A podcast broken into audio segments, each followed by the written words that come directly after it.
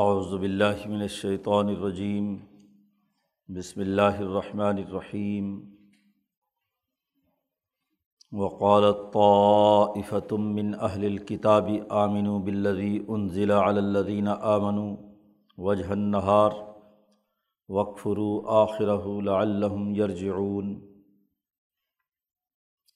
ولا تؤمنوا الا لمن تبع دینکم۔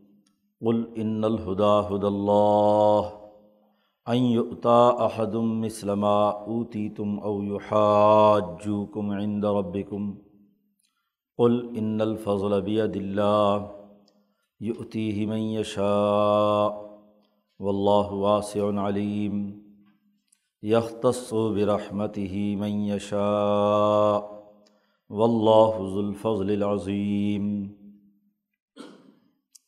ومن اہل الکتاب من ان تأمن بقن تاری ودہ الیک ومن ہم من ان تأمن بدین اللہ یودہ الیک اللہ مادم تعلیہ قائما. ذالک بأنہم قالوا لیس علینا فی الامیین سبیل ویقولون علی اللہ الكذب وهم یعلمون بلا من اوفا بعہدہ واتقاف ان اللہ يحب المتقین۔ ان الذين يشترون بعهد الله وأيمانهم ثمنا قليلا أولئك لا خلاق لهم في الآخرة ولا يكلمهم الله ولا ينظر إليهم يوم القيامة ولا يزكيهم ولهم عذاب أليم و ان من منہم لفریقن یلبون السنتہم بالکتاب لتحسبوه من الکتاب وما هو من الکتاب ويقولون هو من عند الله وما هو من عند اللہ الله ويقولون على الله الكذب وهم يعلمون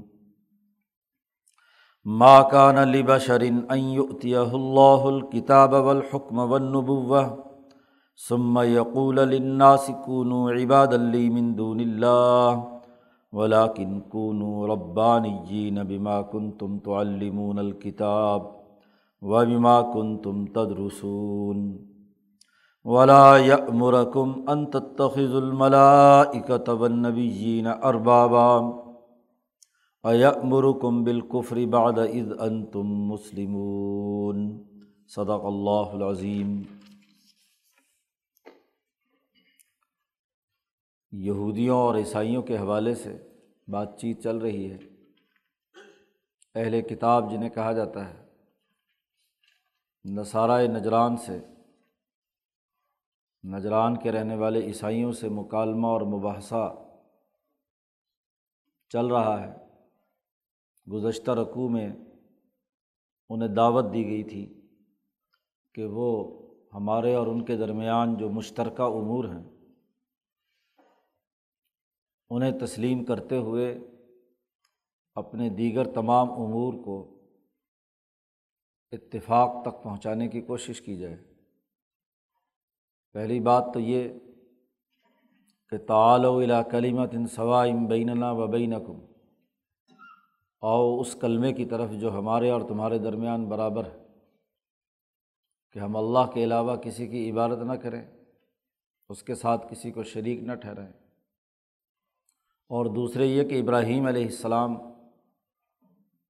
جن کو تم بھی مانتے ہو اور ہم بھی تسلیم کرتے ہیں، ان کے مسلمہ امور کی روشنی میں اپنے فکر و عمل کا جائزہ لے کہ ہمارے افکار میں کہاں خرابی ہے اور کہاں ہم ابراہیم علیہ السلام کے بنیادی فکر و نظریے سے منحرف ہو چکے ہیں۔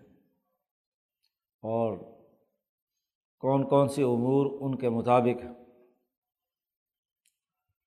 یہ دعوت غور و فکر دینے کے بعد اس رقوع میں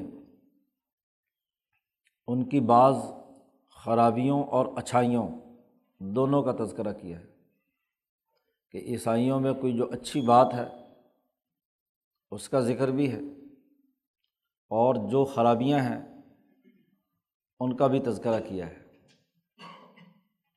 عملی طور پر وہ جو بات کر رہے ہیں یا زبان سے جو کچھ کہہ رہے ہیں، اس کا جائزہ لینے کی ضرورت ہے۔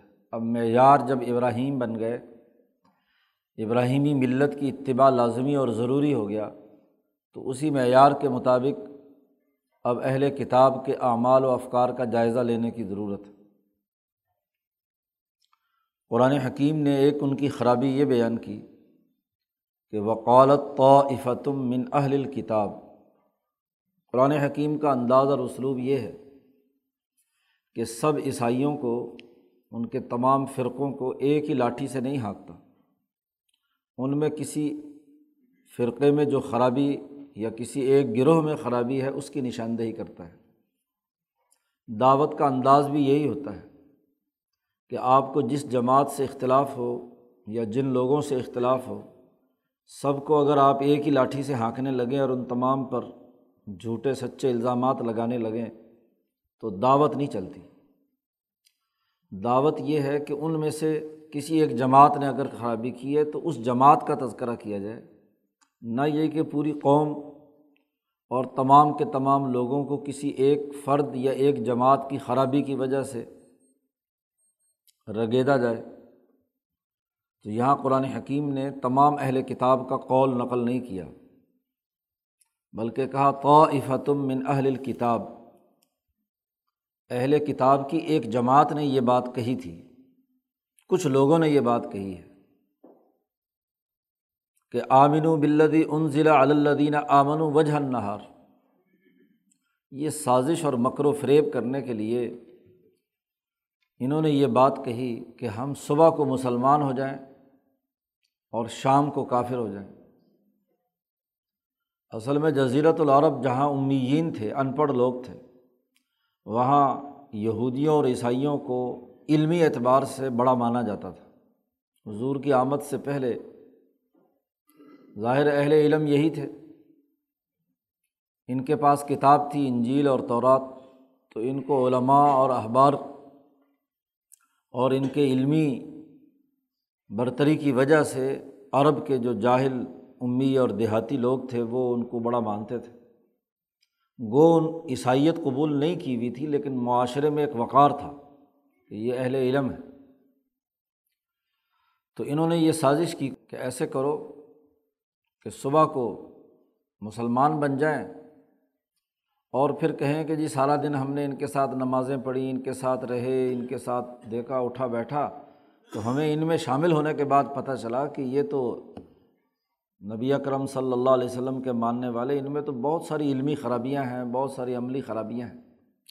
تو شام کو ہم مرتد ہو جائیں، اسلام سے باہر نکل جائیں، تو اس سے یہ ہوگا کہ جو عام لوگ، امی مسلمان ہوئے ہوئے ہیں، تو ان کو اس طریقے سے واپس دین سے انحراف کی طرف لے جائیں، گمراہی کی طرف لے جائیں۔ یہ بھی ہمارے ساتھ کچھ ایسے سر پھرے مل جائیں گے وہاں سے کہ وہ ہمارے ساتھ واپس آئیں گے کہ وہ یہ کہیں گے کہ دیکھو یہ اہل علم اگر ان کو یہ دین پسند نہیں آیا یا ان کے نزدیک اس میں خرابیاں ہیں تو یہ واپس گئے ہیں تو چلو ہم بھی واپس چلتے ہیں، اس میں ضرور کوئی خرابیاں ہوں گی۔ تو یہ طریقۂ واردات ہوتا ہے کسی جماعت میں دراڑ ڈالنے کا کہ اس کے جو کمزور لوگ ہیں ان کو بد دل کیا جائے اور عام پراپگنڈا پھر کر دیا جائے کہ دیکھو جی اس دین میں کوئی ہاں جی خرابی، اس فکر کے اندر کوئی خرابی ہے، جو لوگ اہل علم جاتے ہیں، وہ کچھ دنوں کے بعد واپس آ جاتے ہیں۔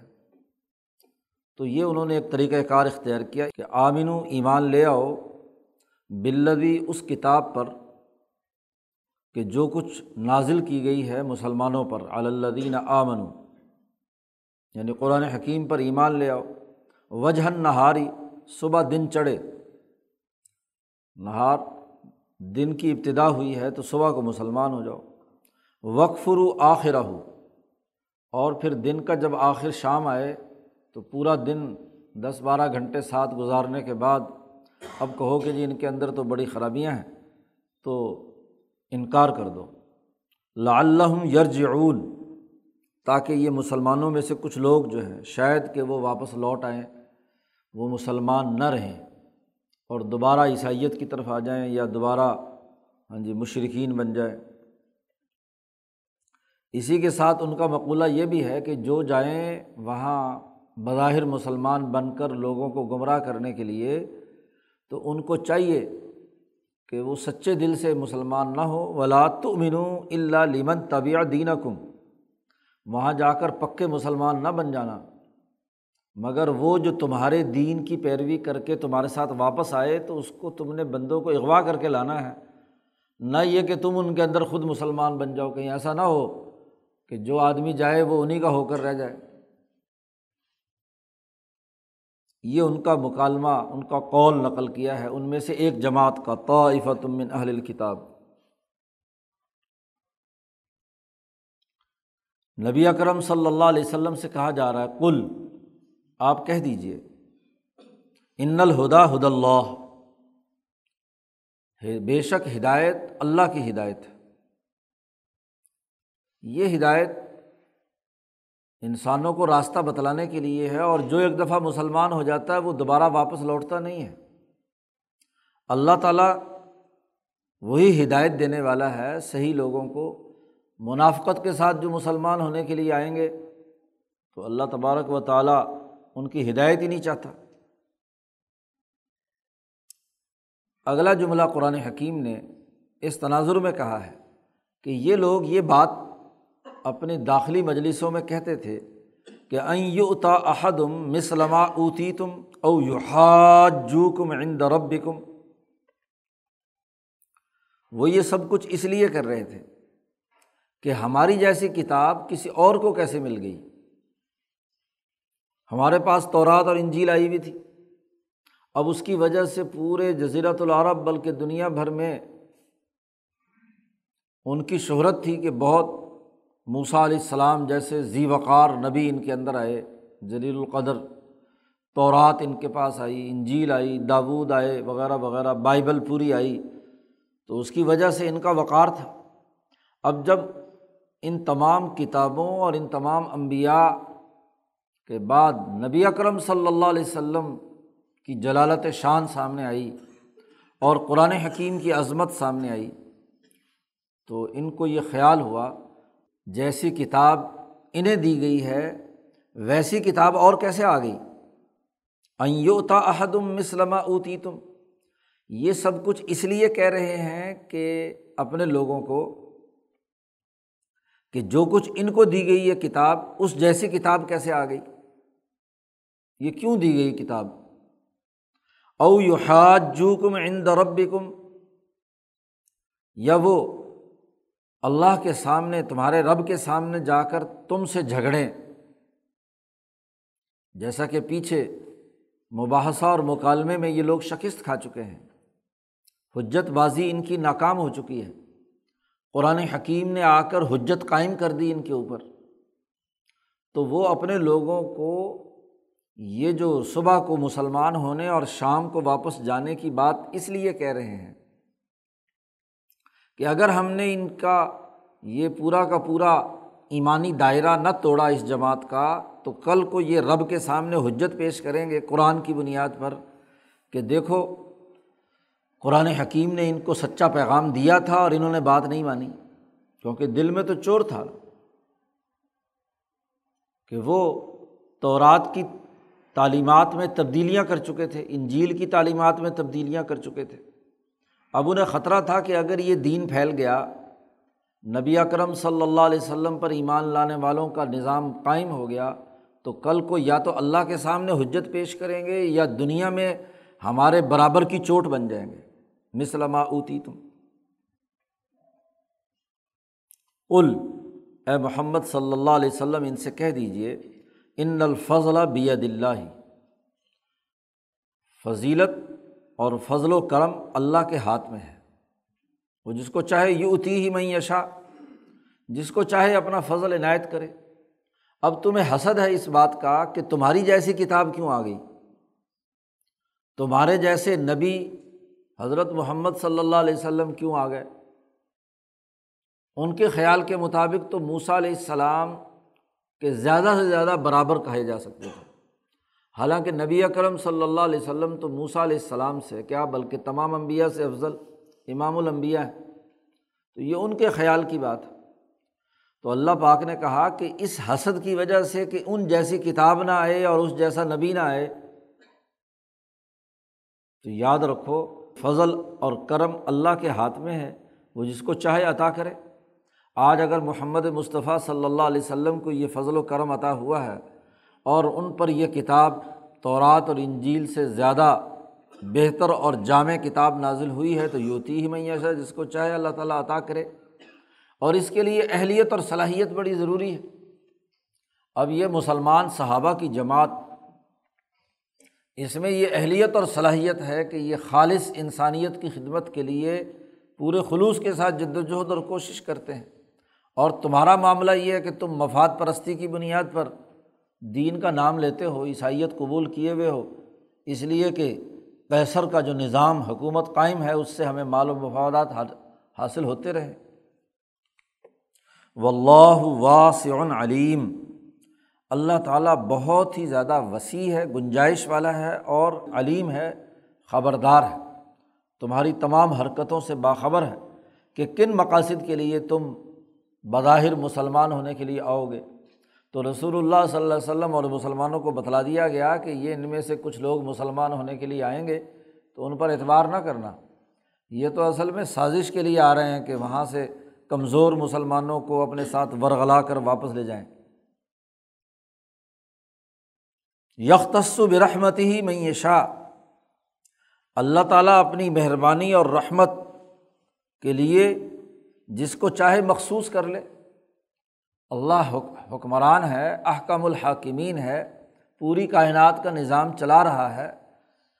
تو جس میں صلاحیت اور استعداد ہوگی، اسی کو اپنی رحمت کے لیے خاص کرے گا۔ اب تمہارے اندر یہ اہلیت اور صلاحیت نہیں رہی بنی اسرائیل میں، تو تمہارے اندر آخری نبی نہیں آئے۔ بنی اسماعیل میں یہ صلاحیت اور استعداد تھی، وہاں حضرت محمد مصطفیٰ صلی اللہ علیہ وسلم تشریف لے آئے۔ و اللہ ذوالفضل العظیم۔ اور اللہ بہت ہی فضل والا اور بہت ہی بڑا ہے۔ بڑے فضل والا ہے۔ اس کی فضیلت اور بزرگی اور اس کا کائنات پر کنٹرول اور کائنات میں جس پر چاہے وہ فضل کرے، یہ اللہ تبارک و تعالیٰ کا وصف ہے اور اس کا کمال ہے۔ تو یہاں تک ان کی ایک خرابی بیان کی، لیکن اس میں بھی قرآن حکیم نے حقائق کی بنیاد پر ان میں سے کسی ایک جماعت کے لوگوں نے یہ بات کہی تھی، اس کا قرآن حکیم نے جواب دیا ہے۔ اس سے پہلے جتنے مباحثے اور مکالمے کی گفتگو ان عیسائیوں کے حوالے سے ہوئی ہے، وہ تو ان کے تمام فرقوں میں مشترک تھی۔ عیسیٰ علیہ السلام اور مریم کے حوالے سے جو غلط تصورات تھے، وہ تمام کے مشترکہ تھے۔ اس لیے وہاں تو تمام اہل کتاب کا تذکرہ کر کے ان کی خرابیوں کو بیان کیا تھا۔ اب یہاں سے ان میں سے کچھ جماعتوں کی جو خرابیاں تھیں، ان کا تذکرہ چل رہا۔ ہے ایک دوسری خرابی بھی بیان کی اور ان میں سے جن لوگوں میں یہ اچھائی تھی، اس اچھائی کو بیان کیا۔ اب پہلی بات بھی یہ جو ابھی بیان ہوئی ہے، اس میں بھی بتلا دیا کہ ابراہیم علیہ السلام جب معیار ہیں، تو ابراہیم علیہ السلام کی تعلیمات میں یہ بات قطعی نہیں ہے کہ آدمی صبح اللہ کا کلمہ پڑھے، اپنے دور کے رسول کو مانے اور شام کو منکر ہو جائے۔ تو جب ہم نے معیار طے کر لیا ابراہیم، اور جب ہم نے اللہ کو وحدہ لا شریک مان لیا، اور اللہ کا فضل بڑا وسیع ہے، اس کا اختیار ہم نے مان لیا، تو اللہ تعالیٰ جس کو چاہے فضیلت دے، جس کے چاہے علم وسیع کرے۔ اور ابراہیم کو جب ہم نے بڑا مان لیا تو ابراہیم کے ہاں یہ کبھی تصور نہیں رہا کہ صبح کو مسلمان ہو اور شام کو کافر ہو جائے۔ تو جو معیار پچھلے رقوع میں طے کیا تھا مشترکات میں سے، اس سے جو متضاد بات تھی، قرآن حکیم نے اس کو یہاں گزشتہ اس آیت میں بیان کیا۔ اب اگلی آیت جو آ رہی ہے، وہاں بھی قرآن حکیم نے ایک معیار بتایا ہے کہ ابراہیم کا معیار یہ تھا اور چونکہ وہ انسانیت کے امام بھی تھے، اس لیے ان کا معیار پوری انسانیت میں تسلیم کیا جاتا ہے تمام فرقوں میں کہ جب بھی کوئی آدمی کسی دوسرے کو کوئی مالی امانت سفرد کرتا ہے، مسلمان ہو یا کافر ہو، ابراہیم کے دین میں بھی یہ بات طے شدہ ہے، مسلمات میں سے، کہ کافر کا مال ہی کیوں نہ ہو کسی مسلمان کے پاس، تو مسلمان کو اس امانت میں خیانت نہیں کرنی۔ آج بھی فقی قانون اور ضابطہ دین اسلام کا یہی ہے کہ اگر کسی کافر نے کسی مسلمان کے پاس کوئی امانت رکھوائی ہے، تو مسلمان کے لیے یہ جائز نہیں ہے کہ وہ اس کافر کی امانت میں خیانت کرے۔ امانت میں خیانت چاہے کسی مسلمان کا مال ہو یا کسی کافر کا، یہ ابراہیمی دین میں ناجائز اور حرام۔ تو قرآن حکیم نے یہاں دو طرح کے لوگوں کا تذکرہ کیا ہے عیسائیوں کا کہ ومن اہل الکتابی اہل کتاب میں بعض ایسے لوگ ہیں کہ من ان تمن ہو بقن تارن تو سونے کا ڈھیر ان کے پاس بطور امانت کے رکھوا دے، تو یودھی ہی لئی تو وہ پورا پورا ٹھیک ٹھیک ایک ایک پائی کا حساب کر کے تمہیں واپس لوٹا دیں گے۔ تو عیسائیوں میں اگر کوئی خوبی تھی، ان کی کسی جماعت میں تو اس کا بھی قرآن حکیم نے تذکرہ کیا کہ بعض اہل کتاب ایسے ہیں کہ آپ اس کے پاس ایک سونے کا ڈھیر رکھوائیں، بہت بڑی دولت اور خزانہ رکھوائیں، وہ کبھی اس میں ایک پیسے کی بھی خیانت نہیں کرتے، واپس ادا کر دیتے ہیں۔ تو جو اچھائی کی بات تھی، قرآن نے اس اچھائی کو بیان کیا۔ لیکن جو خرابی کی بات تھی ان میں، اس کا بھی آگے قرآن نے تذکرہ کیا۔ وہ امین ہم ان اہل کتاب میں سے کچھ لوگ ایسے بھی ہیں کہ من انتا من ہو بھی نارن کہ اگر تم ان کے پاس ایک دینار، ایک روپیہ بھی ان کے پاس بطور امانت کے رکھواؤ، تو لا ہی الہی کا اللہ ما دمتا علیہ کا اما یہ کبھی تمہیں وہ پیسے واپس نہیں ملیں گے۔ ان کی بد یہ ہے کہ وہ کبھی تمہیں واپس نہیں دیں گے پیسے اللہ سوائے اس کے کہ ماں دمتا علیہ کا کہ تم ہمیشہ اس کے سر پر کھڑے رہو اور اس سے مطالبہ کرتے رہو۔ اس کے بغیر وہ ایک ٹیڈی پیسہ بھی تمہیں واپس دینے کے لیے تیار نہیں، اتنے بکیل کنجوس اور سرمایہ پرست ہیں، خیانت کرنے والے ہیں کہ روپے کا بھی ان کے اوپر بھروسہ نہیں کیا جا سکتا۔ یعنی بدیانتی اور امانت میں خیانت، یہ ان کا وصف بن چکا ہے۔ بعض اہل کتاب ایسے ہیں۔ تو قرآن حکیم نے جو ابراہیمی معیار پہلے قائم کیا کہ ابراہیم علیہ السلام کی تعلیمات اور اللہ کی تعلیمات اللہ کے دین کو جو ابراہیم دنیا میں لائے، اس میں اصول یہ تھا کہ امانت میں خیانت نہیں کر سکتے۔ چاہے وہ کافر ہی کیوں نہ ہو۔ لیکن یہ لوگ ایسے ہیں کہ یہ مسلمانوں کا مال ہڑپ کر جاتے ہیں، عربوں کا مال ہڑپ کر جاتے تھے۔ وہ کہتے تھے کہ ایک تو یہ عرب ہیں، بنی اسرائیل نہیں ہے۔ تو چونکہ ہماری نسل بالادست ہے، ہم امبیا کی اولاد ہیں، تو ہم پا ہمارے پاس کسی نے مال رکھوایا ہے تو ہم چونکہ سید زادے ہیں، ہم چونکہ پیر زادے ہیں، ہم چونکہ علماء ہیں، ہمارے پاس جو امانت رکھی ہوئی ہے، ہم جو مرضی کریں اس کے اندر کسی کا کیا کام ہے کہ ایک دفعہ پیسے ہمیں دے اور پھر واپس بھی مانگے۔ تو مذہبی طبقہ جب خراب ہو جاتا ہے تو وہ لوگوں کی جیبوں پر نظر رکھتا ہے۔ اور بیچارہ اگر کوئی امانت کے لیے پیسے رکھوا دے تو وہ کہتا ہے بس جا یار، ٹال مٹول بہت ہی پیچھے پڑا رہے۔ تو وہ کوئی ڈھیٹ ہی ہوتا ہے جو پیچھے پڑھ کر واپس لے گا، ورنہ تو وہ کہیں گے، چلو کوئی نہیں، یار پیر صاحب ہیں، دے دیں گے۔ جی مولوی صاحب ہیں، عالم صاحب ہیں۔ تو یہ یہودی خصلت اور یہ بد اخلاقی ان کے اندر ہے کہ امانتوں میں خیانت کرتے ہیں۔ امانت میں بدیانتی کرنا بہت بڑا جرم ہے۔ اور عربوں میں دستور تھا کہ اگر کسی نے قرضہ کسی کا دینا ہوتا تھا اور وہ ٹال مٹول سے کام لیتا تھا تو ان کے یہاں دستور تھا کہ جس نے قرضہ لینا ہے نا، وہ ہر وقت اس کے ساتھ چپکا رہتا تھا۔ سوائے جب وہ بیوی کے پاس یا کمرے میں جاتا تھا تو اس کو وہاں داخل نہیں ہوتے تھے آداب کے تقاضوں کے تحت۔ لیکن جیسے ہی وہ گھر سے نکلا، کسی مجلس میں گیا، ساتھ ساتھ وہ قرض مانگنے والا بھی ساتھ۔ اور جس مجمے میں جاتا، وہ کہتا ہے، میرا اس نے روپیہ دینا، یہ مجھے نہیں دے رہا۔ تو ظاہر ہے کہ آدمی تنگ ہو جاتا ہے۔ تو ماں دمتا، اس لیے قرآن نے کہا ماں دمتا علیہ قائمہ ہمیشہ تو اس کے ساتھ اس کے سر پر کھڑا رہے تو پھر تو یہ چونکہ مجمے میں بےزتی بہت ہوتی ہے تو اس لیے پھر یہ بڑی مشکل سے نکال کر پیسے دیتا ہے، ورنہ دیتا نہیں۔ ایک دینار بھی اگر اس کو دے دیا جائے۔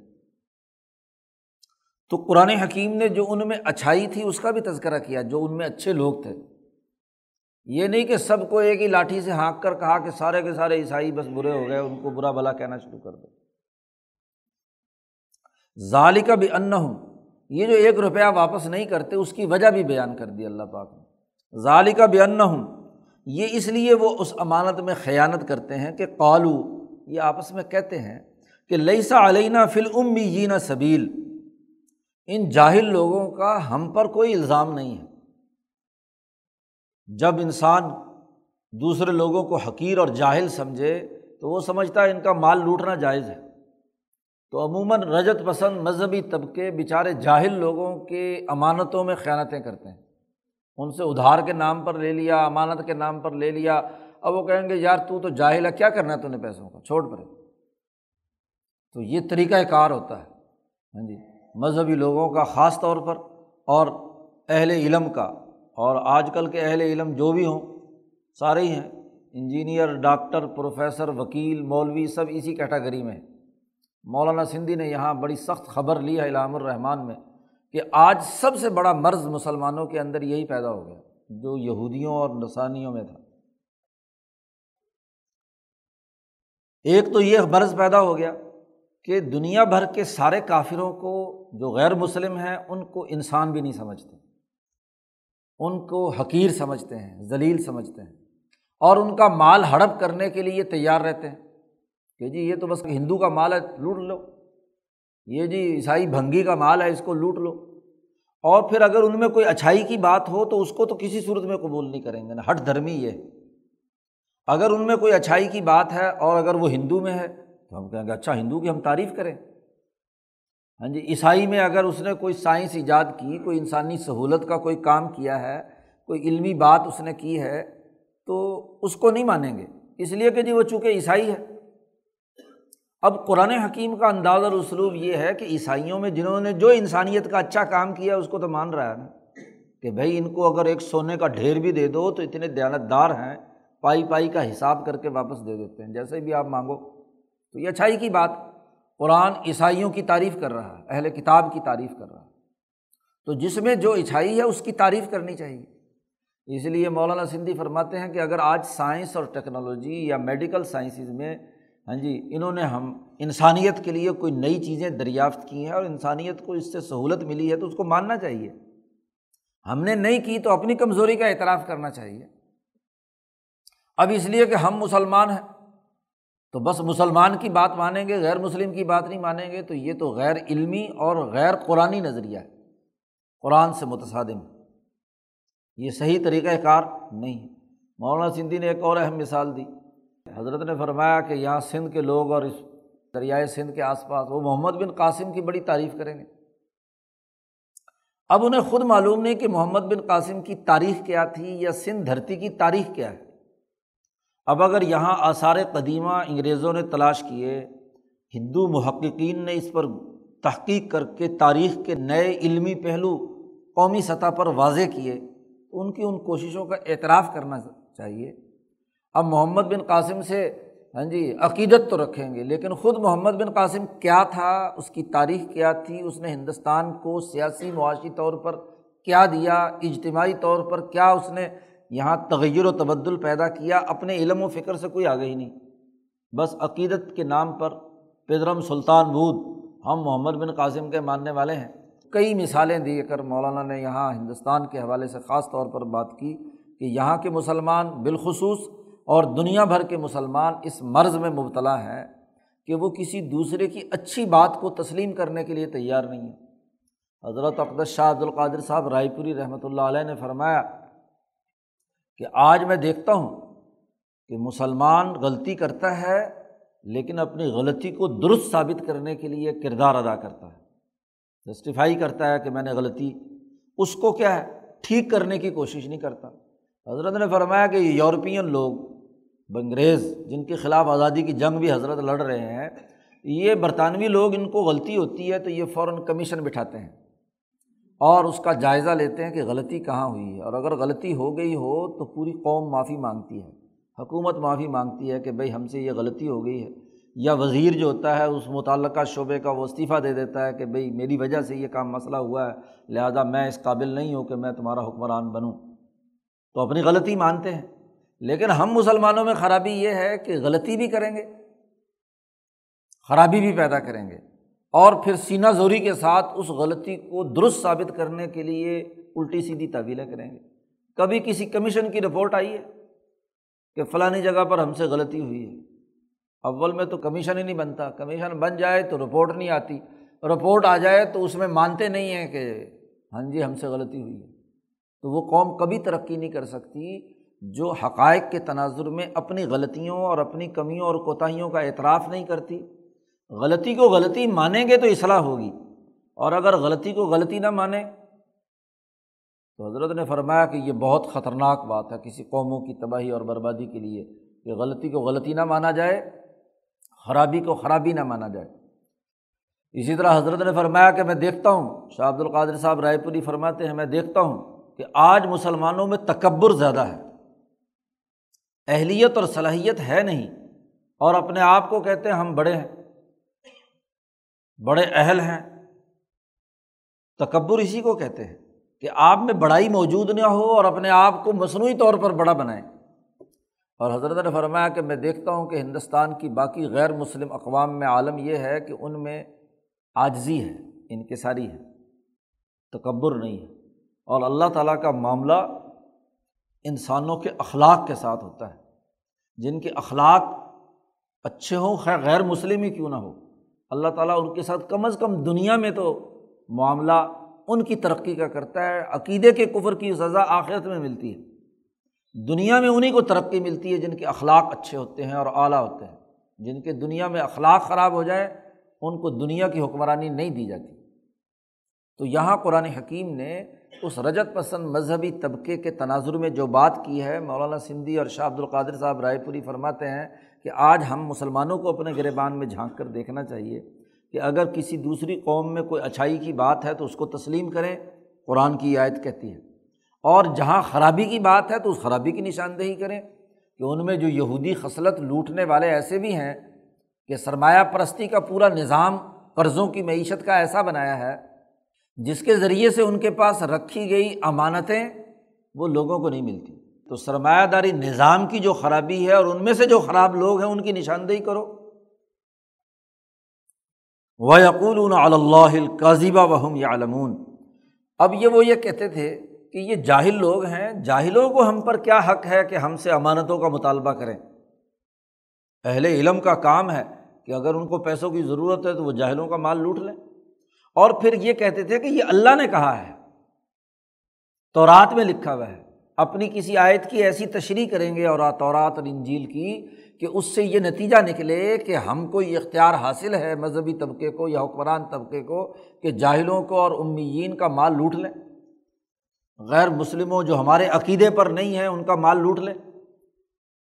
تو یہ اللہ نے کہا ہے۔ تو قرآن حکیم کہتا ہے وہ اللہ کا یہ لوگ اللہ پر جھوٹ بولتے ہیں۔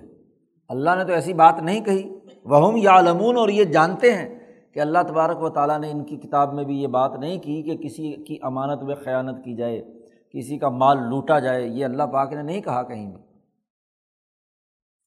اللہ نے تو یہ کہا ہے کہ بلا من اوفا بیاہد ہی جو آدمی بھی اللہ اور انسانوں کے ساتھ کیے ہوئے عہد کو پورا کرتا ہے بتقا اور وہ پرہیزگار اور متقی بنا۔ تو ان اللہ یحب المطقین بے شک اللہ تعالیٰ تقوا اور پرہیزگاری اختیار کرنے والوں کو پسند کرتا ہے۔ جو عدل و انصاف کی سوچ رکھتے ہیں، ان کو اللہ پسند کرتا ہے۔ اللہ نے تو یہ کہا ہے، اللہ نے یہ کہاں کہا کہ جی دوسرے غیر مسلموں کی امانتوں کے اندر خیانت کرو، ان کا مال لوٹ لو ہاں جی جاہل سمجھ کر، ان کو جیسے چاہے مرضی ہاں جی ان کی دولت پر قبضہ کرو، ان کو اپنا غلام بنا لو۔ یہ کہاں کہا اللہ نے؟ تو ان کی یہ خرابی بیان کی اور پھر ساتھ ہی کہا کہ یہ رجت پسند مذہبی طبقہ ایسا ہے کہ ان الدین یش ترون بیاہد اللہ و ایمان سمن کلیلن اللہ نے یہ بھی کہا ہے کہ بے شک وہ لوگ جو اپنے عہد کو فروخت کرتے ہیں۔ اللہ کے ساتھ معاہدہ کر لیا، امانتیں ہمیشہ کسی معاہدے کے تحت رکھی جاتی ہیں۔ تحریر ہوتی ہے کہ یہ پیسے تمہارے پاس بطور امانت کے رکھے جا رہے ہیں۔ تو اللہ کا عہد جس نے ہاں جی بیچا، فروخت کیا۔ وہ ایمان اور اپنی قسمیں فروخت کیں۔ اللہ کی قسم اٹھا کر یہ بات کہتے ہیں کہ جی غریبوں کا مال لوٹا جا سکتا ہے، جاہلوں کا مال لوٹا جا سکتا ہے، ان کی امانتوں میں خیانت کی جا سکتی ہے۔ تو جو لوگ اس کو فروخت کرتے ہیں اور اس کے بدلے میں سامان قلیلاً پیسے لیتے ہیں۔ اب یہ جو روپیہ ہے یا ایک دینار ہے یا مال جو ان کے پاس امانت رکھا ہوا اس کو ہڑپ کرنے کے لیے یہ قول و قرار سے مکرتے ہیں، اللہ کے عہد کا انکار کرتے ہیں، قسمیں بیچتے ہیں۔ قرآن حکیم کہتا ہے، جو لوگ یہ حرکت کریں گے دنیا میں، خواہ و عیسائی ہوں، مسلمان ہوں، ہندو ہوں، یہودی ہوں، کوئی بھی ہوں، اللہ نے کہا الا لا خلا قلحم فی الآخرہ یہ وہ لوگ ہیں کہ آخرت میں ان کا کوئی حصہ نہیں۔ ہے دنیا کی چار دن کی چاندنی یہاں ہوگی، مال دولت یہ لوٹ لیں گے، عیاشیاں کر لیں گے۔ اور اگلی بھی بات اللہ نے کہی، ولا یکلمحم اللہ اور اللہ ان سے بات تک نہیں کرے گا۔ اتنی منحوس شکلیں ہوں گی کہ اللہ ان کو دیکھے گا بھی نہیں۔ ولا ینظر الہم یوم القیامت قیامت کے دن اللہ ان کو نگاہ اٹھا کر بھی نہیں دیکھے گا۔ جس سے آدمی ناراض ہوتا ہے ہاں جی تو اس کو نہ تو نظر اس کی طرف کرتا ہے۔ اور نہ اس سے کلام کرتا ہے۔ کیونکہ وہ بہت جو ناراضگی کے قابل، غضب کے قابل لوگ ہیں، ان کے سے کیا گفتگو کی جائے؟ تو ان سے علیحدگی اختیار کی جاتی ہے۔ تو اللہ کے غضب کا اظہار یہ ہوگا کہ نہ اللہ ان سے بات تک کرے گا، نہ نگاہ اٹھا کر انہیں دیکھے گا کہ وہ کون ہے اور کہاں سے آئے ولا یوزکی اور ان کو کبھی پاک نہیں کرے گا۔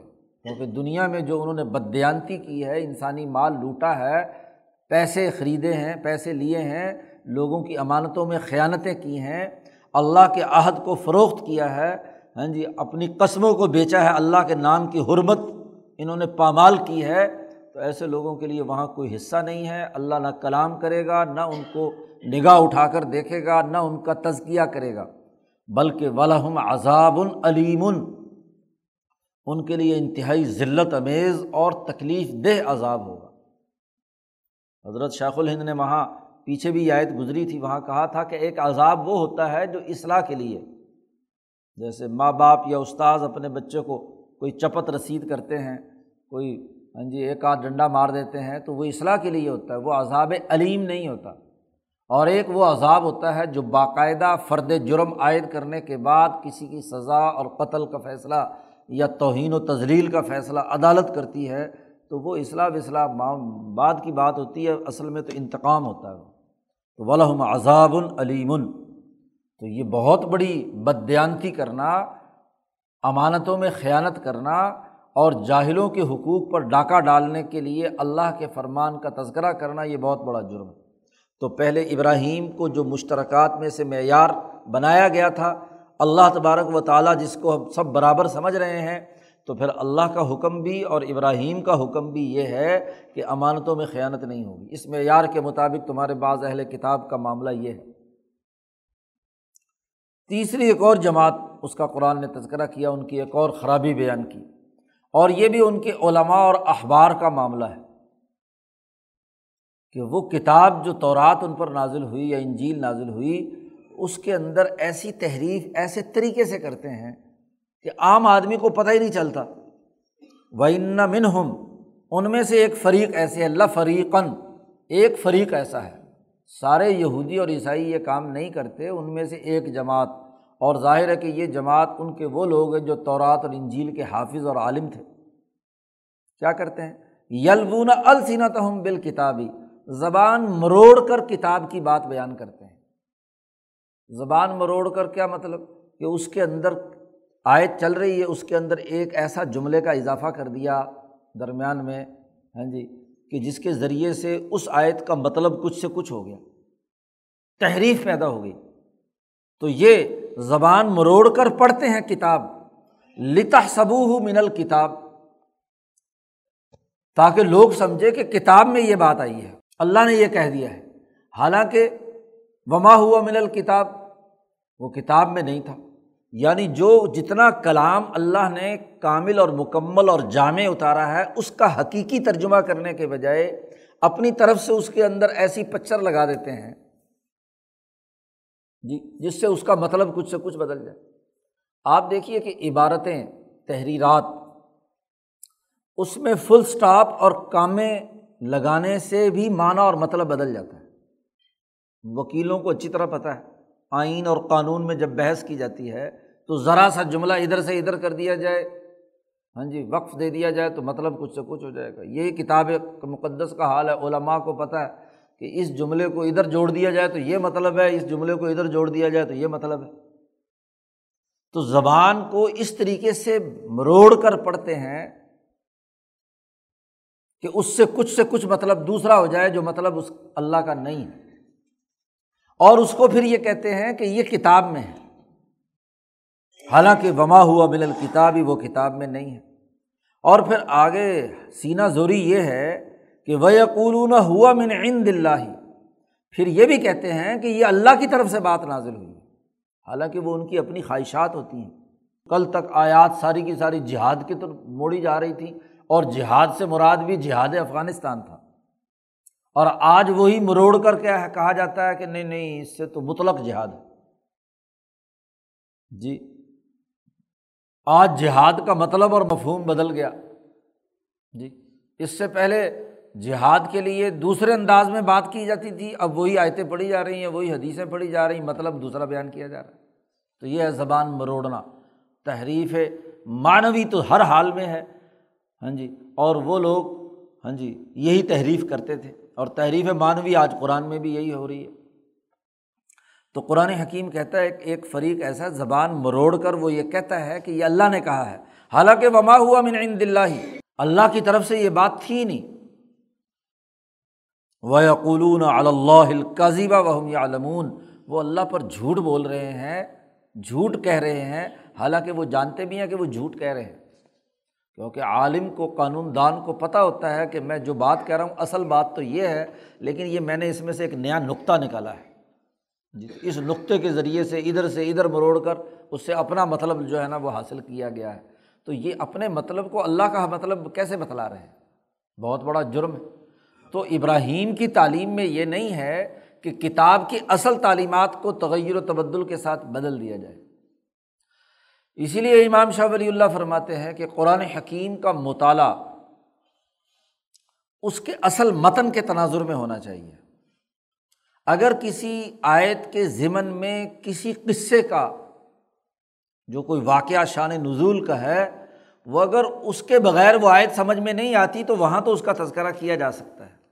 اور ہر جگہ آیات کو کسی خاص واقعے کے ساتھ مخصوص کر دینا، یہ کیا ہے؟ یلونا السنت السنت ہم بال کتاب یہ کتاب میں زبان مروڑ کر اس کا مطلب اور مفہوم اس کی روح ختم کر دینا ہے۔ کہ جی یہ تو فلاں قصے میں نازل ہوئی تھی، بس معاملہ ختم ہو گیا۔ جی یا اس سے فلانا مطلب ہے، کسی خاص جزی ماحول کے اندر اس میں سے اپنا مطلب نکال لینا۔ بھائی، اپنے آپ کو قرآن پر پیش کرنا ہے، نہ یہ کہ قرآن کو اپنے نظریے کے مطابق ڈھالنا ہے۔ تو اللہ کی کتاب کے اندر یہ تغیر و تبدل کرنا یہ بہت بڑا جرم ہے۔ اور اس زبان مروڑنے کا اگلا نتیجہ یہ نکالتے تھے وہ کہ بھائی اللہ کے ان احکامات پر عمل درآمد کرنے کے ذمہ دار ہم اخبار و رحبان اور علماء ہیں، اہل علم ہیں۔ اس لیے ہمیں یہ اختیار ہے کہ ہم اس کی تشریح کریں اور تم ہمارے حلال کیے ہوئے کو حلال سمجھو اور تم ہمارے حرام کیے ہوئے کو حرام سمجھو۔ تو قرآن حکیم نے اس پر بڑی سخت نکیر کی، آگے بیان، بات بیان کی ماں کان علی بشرین ایوتیا اللہ الکتاب والحکم والنبوہ کسی بشر کے لیے یہ جائز اور حلال نہیں ہے کہ اللہ نے اس کو اگر کتاب دی، حکم یعنی حکومت دی اور ان نبوت دی۔ کتاب، حکمت، حکم اور نبوت اگر دی ہو کسی پیغمبر کو، نبی کو بھی دی ہو، نبوت۔ اور پھر وہ لوگوں سے یہ کہنے لگے سما یقول الناسی پھر وہ لوگوں سے یہ کہے کہ کون عباد علی مندون اللہ۔ اللہ کے چھوڑ کر میرے بندے بن جاؤ۔ میں جو کہوں اس کو مانو۔ میرے غلام بن جاؤ۔ یہ کسی نبی کے لیے کسی بشر کے لیے یہ جائز نہیں ہے۔ خواہ اس کو نبوتی ملی ہو، کتاب ملی ہو، اس کو حکومت اور حکمت ملی ہو، اس کے باوجود بھی وہ اس کا دعویٰ نہیں کر سکتا، نبی بھی دعویٰ نہیں کر سکتا کہ کون و عباد اللہ۔ تو غیر نبی کیسے کہہ سکتا ہے؟ غیر نبی عالم جو ہے، اپنے آپ کو اخبار و رحبان سمجھنے والے وہ کیسے کہہ سکتے ہیں کہ ہماری حلال کیے ہوئے کو حلال سمجھو، ہمارے حرام کیے ہوئے کو حرام سمجھو؟ پھر وہ لوگوں سے یہ کہے کہ کون و عباد اللہ مندون اللہ، یہ کسی بشر کے لیے جائز نہیں ہے، حرام ہے اس کے لیے۔ تو جب نبی کے لیے جائز نہیں ہے، تو غیر نبی کیسے دعویٰ کر سکتا ہے کہ میرے لیے جائز ہو؟ ولاکن لیکن وہ نبی یہ کہتا ہے کہ کونو ربانی اللہ والے بن جاؤ۔ کونو ربانی رب والا بنانے کے لیے وہ کام کرتا ہے۔ نبی کا کام اور ولی کا کام اور علماء کا کام یہ ہے کہ لوگوں کو دعوت دے کر اللہ کے ساتھ جوڑیں، نہ کہ اپنی ذات کے ساتھ جوڑیں۔ ربانی وہ ہوتا ہے جو لوگوں کو رب کے ساتھ جوڑے، ذات کے ساتھ، اپنی ذات کے ساتھ نہ جوڑے۔ تو ہر نبی کی ذمہ داری ہے کہ وہ لوگوں کو اللہ سے جوڑنے کے لیے واسطہ بنے، نہ یہ کہ خود اپنے ساتھ جوڑ کر مفادات اٹھائے۔ اس کی اجازت نہیں ہے۔ اور یہ رب والا بنانے کی ان کی ذمہ داری اس لیے ہے کہ بیما کن تم تو المون الکتاب و بیما کن تم تدرسون، کہ جو تم کتاب لوگوں کو سکھاتے ہو، قرآن کا ترجمہ اور اس کی تفسیر بتلاتے ہو، علم دیتے ہو، اور جس کتاب کا تم درس دیتے ہو بیما کن تم تدرسون، تم پڑھتے ہو، تو اس پڑھنے سے لوگوں کو اللہ کے ساتھ جوڑنے کے لیے کام کرو، نہ یہ کہ لوگوں کو اپنے ساتھ جوڑو۔ ظاہر ہے کہ جو آدمی علم پھیلا رہا ہوتا ہے، تو لوگ اس کی فطری طور پر ان دلوں میں عظمت ہوتی ہے کہ اس کے ذریعے سے ہمیں معلوم ہوا۔ اب اسی عقیدت کو اگر استعمال کیا جائے، تو اس کے دو راستے ہیں کہ وہ جو عقیدت پیدا ہوئی ہے، وہ آپ اپنی ذات کے ساتھ وابستہ کر لیں، ذاتی اور مفادات اٹھانا شروع کر دیں اور ان تمام کو اپنا غلام بنا لیں۔ عقیدت اندھی ہوتی ہے، عقیدت مند جو ہے وہ نہیں سوچتا، وہ کہتا ہے کہ جی میں نے تو اس کے ساتھ عظمت کا معاملہ کرنا ہے، تو وہ وہ خدا سمجھنے لگ جائے یہ خدا خود بن بیٹھے۔ ایسی بات نہیں ہے۔ اس کی ذمہ داری یہ ہے کہ جو نبی بھی ہے، اس کو نبوت اس لیے دی گئی ہے، کتاب اس لیے نازل کی گئی ہے، اسے علم و حکمت اس لیے دیا گیا ہے۔ اور اگر اسے حکومت خلافت ظاہرہ بھی ملی ہے، تو اس لیے ہے کہ وہ اللہ سے جوڑے ربانیین بنائے، رب والا بنائے۔ بما کن تم تدرسون۔ ولا یا امرکم اور وہ تم میں سے کسی کو یہ نہ کہے کہ انت تخذ الملاکت و نبی اربابا، کہ فرشتوں اور نبیوں کو رب بناؤ۔ وہ نبیوں کو بھی رب بنانے کا حکم نہیں دیتا۔ تو جب نبی رب نہیں ہو سکتا، تو غیر نبی عالم جو ہے وہ کیسے اپنے آپ کو رب، اور رب کا مطلب کیا ہے؟ وہ خود نبی اکرم صلی اللہ علیہ وسلم نے اپنی حدیث میں واضح کر دیا، کل بھی بتلایا تھا کہ حضور سے جب پوچھا گیا کہ اللہ کے علاوہ دوسرے لوگ رب کیسے بن جاتے ہیں، تو حضور نے فرمایا کہ ان کے حلال کیے ہوئے کو حلال سمجھنا اور ان کے حرام کیے ہوئے کو حرام سمجھنا یہی رب ہے۔ کہ جی اس کی مرضی ہے، جب چاہے جہاد کو حلال قرار دے دے، جب چاہے حرام قرار دے دے، ہمیں تو اس کو ماننا ہے۔ تو جس کی یہ سوچ پیدا ہو جائے کہ حلال و حرام کا اختیار اللہ کے بجائے ہمارے مولوی کو ہے، ہمارے پیر صاحب کو ہے، ہمارے نبی کو ہے۔ تو یہ بہت بڑا جرم ہے۔ تو کبھی بھی امبیا علیہم السلام جس کو کتاب دی گئی ہو، حکمت اور حکم دیا گیا ہو، جس کو نبوت دی گئی ہو، وہ کبھی تم سے یہ نہیں کہے گا کہ تم فرشتوں کو اللہ کی بیٹیاں سمجھ کر رب بنا لو یا نبیوں کو رب بنا لو۔ نہیں۔ کیا بھلا سوچو کیا امرکم بالکفری کیا ایسا نبی یا ایسا عالم سچا تم کو کفر کا حکم دے گا باد تم مسلمون؟ اس کے بعد کہ تم مسلمان ہو گئے، اللہ پر ایمان لائے اور اللہ کے ساتھ دعوت دے کر جوڑنے کے بعد کیا ایسا سچا نبی اپنے آپ کو رب ڈکلیئر کر سکتا ہے؟ یا ایسا سچا عالم ربانی جو لوگوں کو سچا مسلمان بنانے والا ہو، وہ کفر کی دعوت دے سکتا ہے؟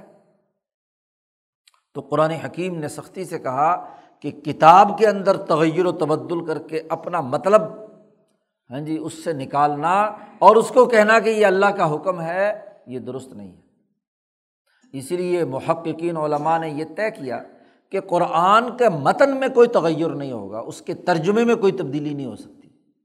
ہاں اگر اس کی تشریح میں اگر کسی صحابی کا، کسی تابی کا، کسی مفصر قرآن کا یا کسی عالم ربانی کا حوالہ دیا جائے تو وہ اس آیت یا اللہ کے حکم کی ایک تعبیر ہے۔ اس کو اللہ کا حکم نہیں کہہ سکتے۔ وہ اللہ کا حکم نہیں، یہ فرق و امتیاز کرنا ضروری ہے کہ اللہ کا حکم یہ قاعدہ کلیہ ہے یا یہ مطلب ہے آیت کا۔ اس میں اگر جو بھی کچھ اس کی تشریح ہم کر رہے ہیں، وہ قرآن نہیں ہے، وہ اس کی تفسیر ہے اور اس کی تشریح ہے۔ اور تشریح ہاں جی مختلف انداز اور مختلف پہلوؤں سے ہو سکتی ہے۔ اب شاہ صاحب، ولی اللہ صاحب نے ہاں جی پورے ہزار سال کی تفسیروں کا جائزہ لے کر بیان کیا کہ جو دل کے امراض کا علاج کرنے والے صوفیہ ہیں، انہوں نے آیات کی تشریح و تعبیر اپنے علاج کے نقطۂ نظر سے کی کہ دل کے امراض کا علاج کیسے کیا جا سکتا ہے۔ اور جو فقہا ہیں، انہوں نے احکامات کے پہلو کے تناظر میں ان آیات کے اندر جہاں حکم موجود تھا، اس کی تشریح کی۔ اسی طریقے سے جو ہاں جی مفسرین ہیں یا محدثین ہیں، انہوں نے حدیث کے نقطۂ نظر سے، مفسرین نے تفسیر کے نقطۂ نظر سے، تو آٹھ دس منحج ہیں تفسیری، لیکن وہ اللہ کا حکم نہیں ہے، وہ بندوں کی، اس اللہ کے حکم کی تشریح ہے، قانونی حیثیت اس کی یہ ہے۔ اس کو یہ نہیں کہا جا سکتا کہ اللہ کا حکم یہ ہے۔ اللہ کا حکم تو قطعی اور وہی ہے جو قرآن میں آ چکا نس اسی لیے مسلمانوں میں آج چودہ سو سال گزرنے کے باوجود قرآن کا اصل متن محفوظ ہے۔ کبھی کسی بڑے سے بڑے عالم کی، اب سب سے بڑے عالم قرآن پاک کے جو سب سے پہلے مفصر ہیں صحابہ میں، حضور کے بعد وہ عبداللہ ابن عباس رضی اللہ تعالیٰ عنہ ہے مفصر قرآن، ترجمان القرآن، انہیں کہا جاتا ہے تمام امت کا اجماع ہے۔ لیکن اس کے باوجود بھی ابن عباس کے تفصیلی اقوال کو قرآن نہیں کہا جا گیا۔ وہ بالکل الگ رکھے گئے۔ ہاں جی۔ تو جب صحابہ کا یہ حال ہے تو باقی کوئی تابی یا بعد میں آنے والا کوئی مفصر یہ کہے کہ میری تشریح حتمی اور قطعی ہے، یہ اللہ کا حکم ہے، ایسا نہیں۔ تو قرآن حکیم نے اس آیت میں واضح کر دیا کہ جب اللہ کو ہم نے مشترکات کے طور پر مان لیا تعال و کلیمت ان صوا بین و کم تو اللہ تبارک و تعالیٰ نے ہاں جی یہ تین باتیں بیان کی ہیں کہ اللہ تبارک و تعالیٰ چاہتا ہے کہ جو مسلمان ہو وہ ہمیشہ ہمیشہ کے لیے مسلمان ہو، یہ نہیں کہ صبح کو مسلمان ہو اور شام کو کافر ہو جائے۔ اللہ نے یہ حکم دیا ہے کہ امانت کسی کی بھی آپ کے پاس ہو، مسلم ہو یا غیر مسلم، تو اس کی امانت ہر حال میں ادا ہونی ہے۔ یہ نہیں ہے کہ جس کا جی چاہا جاہل سمجھ کر اس کی امانت لوٹ لی اور جو طاقتور ہوا اس کے سامنے کچھ اور مطلب بیان کر دیا، ایسا نہیں ہے۔ جن مذہبی طبقوں میں یہ خرابیاں ہیں، ان کو اللہ پر جھوٹ نہیں کہنا چاہیے۔ اور تیسری بات قرآن حکیم نے بیان کی کہ اللہ کی کتاب کے اندر ایسا تغیر و تبدل جو اس سے کوئی مفادات اٹھائے جائیں، زبان مروڑ کر اللہ کی کتاب بیان کی جائے، اس میں سے اندر سے کچھ نہ کچھ اپنے مطلب مطلب نکالے جائیں، تو یہ درست نہیں ہے۔ یہ جرم ہے، کسی نبی کے لیے بھی اس کی اجازت نہیں ہے، تو غیر نبی کیسے یہ کام کر سکتا ہے؟ تو قرآن حکیم نے اس رقوع میں ان کی ان خرابیوں کو جو بعض اہل کتاب میں تھیں من ہم من ہم قرآن نے کہا ہے، بعض ان میں سے ایسے ہیں، بعض ان میں سے ایسے ہیں من ہم لفریقن ان میں سے ایک فریق ایسا ہے۔ تو جن جن میں جو جو خرابیاں تھیں جزوی طور پر، اور لیکن خرابیاں بہت بڑی تھیں، پوری سوسائٹی کے لیے تباہ کن ہو سکتی تھیں، ان کو قرآن حکیم نے یہاں بیان کر کے ان کا رد کیا ہے، ان کا جواب دیا ہے اور کہا ہے کہ یہ خرابیوں سے توبہ کرنی چاہیے۔ اللہ تعالیٰ قرآن حکیم کو سمجھنے اور عمل کرنے کی توفیق عطا فرمائے۔ اللہ وسلم۔